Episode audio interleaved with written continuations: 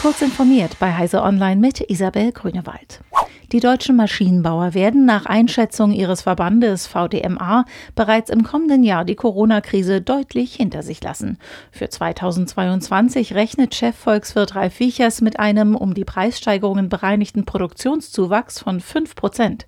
Die exportorientierte Industrie könnte nach eigener Einschätzung mit ihren gut gefüllten Auftragsbüchern noch schneller wachsen, kämpft aber inzwischen flächendeckend mit Material- und Lieferengpässen. Knapp sind vor allem elektrotechnische und elektronische Komponenten. Microsoft bietet Geschäftskunden und Administratoren bereits seit einigen Monaten die Möglichkeit, auf Kennwörter zu verzichten. Jetzt ist dies auch für Privatnutzer möglich.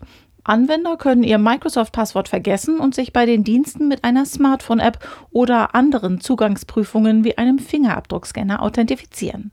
Der Abschied vom Passwort ist schnell vollzogen. Man benötigt die Microsoft Authenticator-App auf dem Smartphone, die mit dem Microsoft-Konto verknüpft ist. Dann lässt sich auf der Microsoft-Konto-Website unter den erweiterten Sicherheitseinstellungen der kennwortlose Zugang aktivieren auf OpenSea, einer der wichtigsten Handelsplattformen für NFT-Tokens, ist es zu einer Art Insiderhandel gekommen. Wie Plattformchef Devin Finzer eingestand, habe einer seiner Mitarbeiter das Wissen darum ausgenutzt, wann bestimmte Tokens prominent auf der OpenSea-Startseite platziert werden.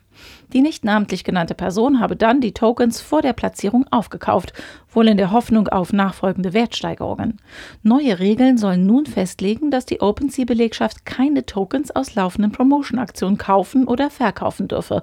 Ferner solle ihnen auch untersagt sein, NFTs zu kaufen, über die sie vertrauliche Informationen haben. Battlefield 2042 wird nicht wie ursprünglich geplant am 22. Oktober in den Handel kommen. Stattdessen soll der Ego-Shooter einen Monat später am 19. November erscheinen, teilte Publisher Electronic Arts mit. Als Grund für die Release-Verschiebung nennen EA und Entwicklerstudio DICE die von der Pandemie vorgegebene Arbeit im Homeoffice. Diese und weitere aktuelle Nachrichten finden Sie ausführlich auf heise.de.